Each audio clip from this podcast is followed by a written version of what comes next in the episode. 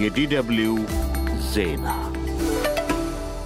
በመጀመሪያም ዋና ዋና ዜና በአማራ ክልል ሰሜን ጎጃም ዞን በምትገኘው መራዊ ከተማ የተፈጸመው የሰላማዊ ሰዎች ግድያ ላይ ገለልተኛ ምርመራ ተደርጎ ወንጀለኞች ለፍርድ እንዲቀርቡ አሜሪካ ጥሪ አቀረበች። በኢትዮጵያ የአሜሪካ አምባሳደር ኤርቬን ማሲንጋ ትላንት አርብ ባወጡት መግለጫ በመራዊ ከተማ ተፈጽሟል የተባለው የሰላማዊ ሰዎች ግድያ የአሜሪካን መንግስት እጅግ አሳስቧል ብለዋል። በአሜሪካ ውጭ ጉዳይ መስሪያ ቤት የአፍሪካ ጉዳዮች ረዳት ሚኒስትር ሞሊ ፊ እና በአፍሪካ ቀንድ የአሜሪካ ልዩ ልዑክ ማይክ ሀመር ወደ ኢትዮጵያ ሊጓዙ ነው። በአፍሪካ ህብረት የመሪዎች ጉባኤ ለመሳተፍ ወደ አዲስ አበባ የሚያቀኑት የአሜሪካ ዲፕሎማቶች ከኢትዮጵያ ባለሥልጣናት ይወያያሉ ተብሏል። የሱዳን ጦርነት 700 ሺህ ህጻናትን ለብርቱ የተመጣጠነ ምግብ እጦት ሊያጋልጥ እንደሚችል የተባበሩት መንግስታት ድርጅት አስጠነቀቀ። ጠቅላይ ሚኒስትር ቤንያሚን ኔታንያሁ የእስራኤል ወታደሮች በደቡባዊ ጋዛ ከምትገኘው ራፋ ሰላማዊ ሰዎችን ለማሸሽ እንዲዘጋጁ ትዕዛዝ ሰጡ። አሜሪካ፣ ጀርመን፣ ሳውዲ አረቢያ፣ የተባበሩት መንግስታትና የአውሮፓ ህብረት እስራኤል በራፋ ያቀደችው ወታደራዊ ዘመቻ አስግቷቸዋል። አሜሪካና ብሪታንያ በየመን በፈጸሙት ድብደባ የተገደሉ በትንሹ 17 የሁቲ ታጣቂዎች አባላት ስርዓተ ቀብር ዛሬ ቅዳሜ ተፈጸመ። ዜናው በዝርዝር በአማራ ክልል ሰሜን ጎጃም ዞን በምትገኘው መራዊ ከተማ የተፈጸመው የሰላማዊ ሰዎች ግድያ ላይ ገለልተኛ ምርመራ ተደርጎ ወንጀለኞች ለፍርድ እንዲቀርቡ አሜሪካ ጥሪ አቀረበች። በኢትዮጵያ የአሜሪካ አምባሳደር ኤርቬን ማሲንጋ ትላንት አርብ ባወጡት መግለጫ በመራዊ ከተማ ተፈጽመዋል የተባለው የሰላማዊ ሰዎች ግድያ የአሜሪካን መንግስት እጅግ አሳስቦታል ብለዋል። አምባሳደሩ አዲስ አበባ በሚገኘው የአሜሪካ ኤምባሲ የኤክስ ገጽ ባወጡት አጭር መግለጫ የሰብአዊ መብቶች ተቆጣጣሪዎች ያለገደብ ወደ አካባቢው ማቅናት እንዲፈቀድላቸውም ጠይቀዋል። በአማራ ክልል ሰሜን ጎጃም ዞን በምትገኘው የመራዊ ከተማ ከ80 በላይ ሰዎች መገደላቸውን የኢትዮጵያ ሰብአዊ መብቶች ጉባኤ አስታውቋል። እንደ መራዊው ግድያ ሁሉ መንግስትና መንግስታዊ ያልሆኑ ተዋናዮች በአማራ ኦሮሚያና ሌሎች የኢትዮጵያ አካባቢዎች የመብት ጥሰቶችን መፈጸማቸውን የሚያሳዩ ብዙ አሳዛኝ ዘገባዎች መኖራቸውን የገለጹት አምባሳደር ኢርቪን ማሲንጋ መፍትሄው ውይይት እንጂ ግጭት አይደለም ብለዋል። በአሜሪካ ውጭ ጉዳይ መስሪያ ቤት የአፍሪካ ጉዳዮች ረዳት ሚኒስትር ሞሊ ፊ እና በአፍሪካ ቀንድ የአሜሪካ ልዩ ልዑክ ማይክ ሀመር ወደ ኢትዮጵያ ሊጓዙ ነው። የአሜሪካ ከፍተኛ ዲፕሎማቶች የተካተቱበት ልዑክ በመጪው ሰኞ የካቲት አራት ወደ አዲስ አበባ የሚያቀናው በአፍሪካ ህብረት የመሪዎች ጉባኤ ላይ ለመታደም እንደሆነ የአሜሪካ ውጭ ጉዳይ መስሪያ ቤት አስታውቋል። ከሁለቱ ጉምቱ ዲፕሎማቶች በተጨማሪ የአሜሪካ ዓለም አቀፍ የጸረ ኤድስ አስተባባሪ ዶክተር ጆን ንኬንጋሶንግ፣ የአሜሪካ ዓለም አቀፍ የልማት ኤጀንሲ የአፍሪካ ቢሮ ረዳት አስተዳዳሪ ሞንደ ሙያንግዋ በልዑኩ ተካተዋል። ባለሥልጣናቱ በአዲስ አበባ ቆይታቸው ከኢትዮጵያ ባለሥልጣናት ጋር በሁለትዮሽና ቀጠናዊ ጉዳዮች ላይ እንደሚወያዩ የአሜሪካ ውጭ ጉዳይ መስሪያ ቤት አስታውቋል። በአፍሪካ ቀንድ የአሜሪካ ልዩ ልዑክ ማይክ ሀመር ባለፉት ወራት በፕሪቶሪያ በተፈረመው ግጭት የማቆም ስምምነት አተገባበር ላይ ከኢትዮጵያ ባለሥልጣናት ጋር ለመወያየት በተደጋጋሚ ወደ ኢትዮጵያ ሲመላለሱ ቆይተዋል። ልዩ ልዑኩ በአዲስ አበባ ጉዟቸው በአማራና በኦሮሚያ ክልሎች የበረታው ግጭት በድርድር እንዲቋጭ ግፊት የማድረግ ዓላማ ጭምር አንግበው እንደነበር የአሜሪካ ውጭ ጉዳይ መስሪያ ቤት መግለጫዎች ይጠቁማሉ። አምባሳደር ማይክ ሀመርና ሞሊፊ የሚመሩት የአፍሪካ ጉዳዮች ቢሮ የሰሜን ኢትዮጵያ ጦርነት በፕሪቶሪያ በተፈረመ ግጭት የማቆም ስምምነት እንዲገታ ከፍ ያለ ሚና ተጫውተዋል። የሱዳን ጦርነት 700 ሺህ ህጻናትን ለብርቱ የተመጣጠነ ምግብ እጦት ሊያጋልጥ እንደሚችል የተባበሩት መንግስታት ድርጅት አስጠነቀቀ።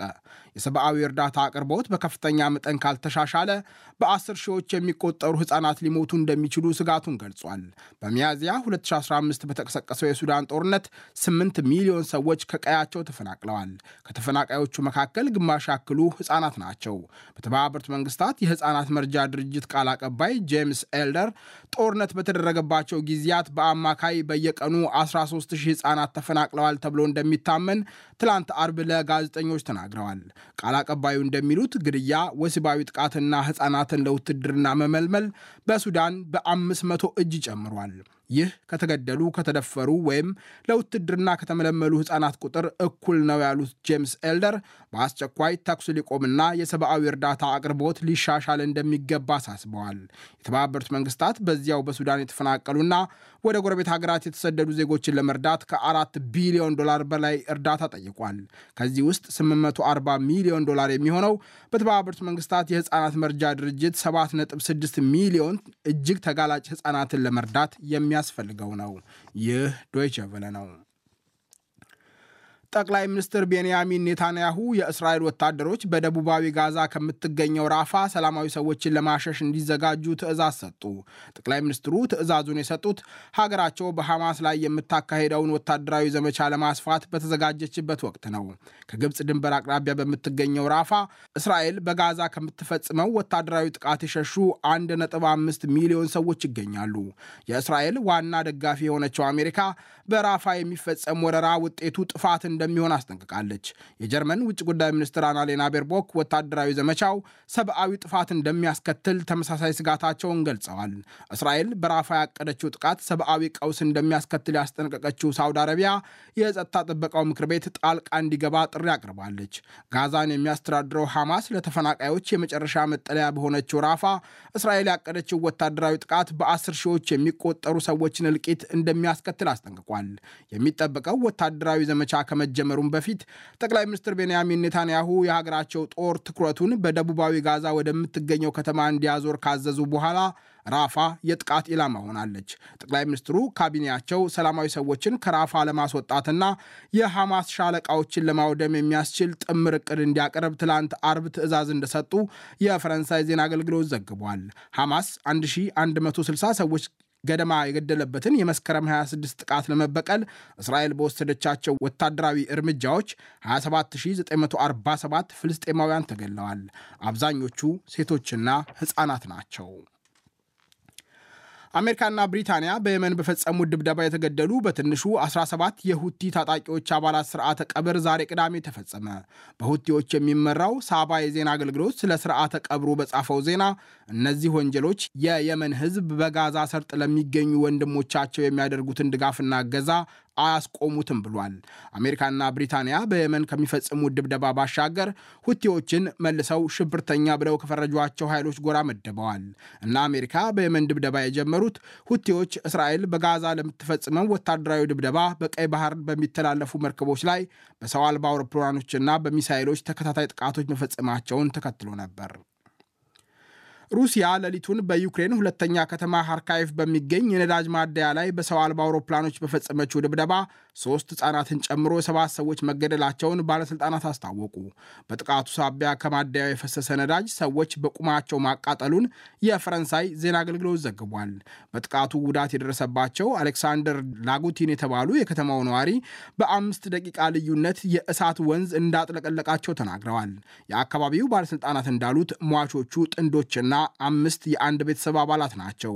እነዚህ ሕፃናት ገና ሕይወትን አላጣጣሙም፣ ነገር ግን በሩሲያ እብደት ምክንያት ተገደሉ ያሉት የዩክሬን ፕሬዝደንት ቮሎዶሚር ዜሌንስኪ ለሟቾች ቤተሰቦች ሐዘናቸውን ገልጸዋል። የጀርመኑ መራሄ መንግስት ኦላፍ ሾልስ እና የአሜሪካ አቻቸው ጆ ባይደን ትላንት አርብ የአሜሪካ ሕግ አውጪዎች ለዩክሬን የሚሰጠውን ወታደራዊ እርዳታ በአፋጣኝ እንዲያጸድቁ ጥሪ አቅርበዋል። ይህ ዶይቸ ቨለ ነው።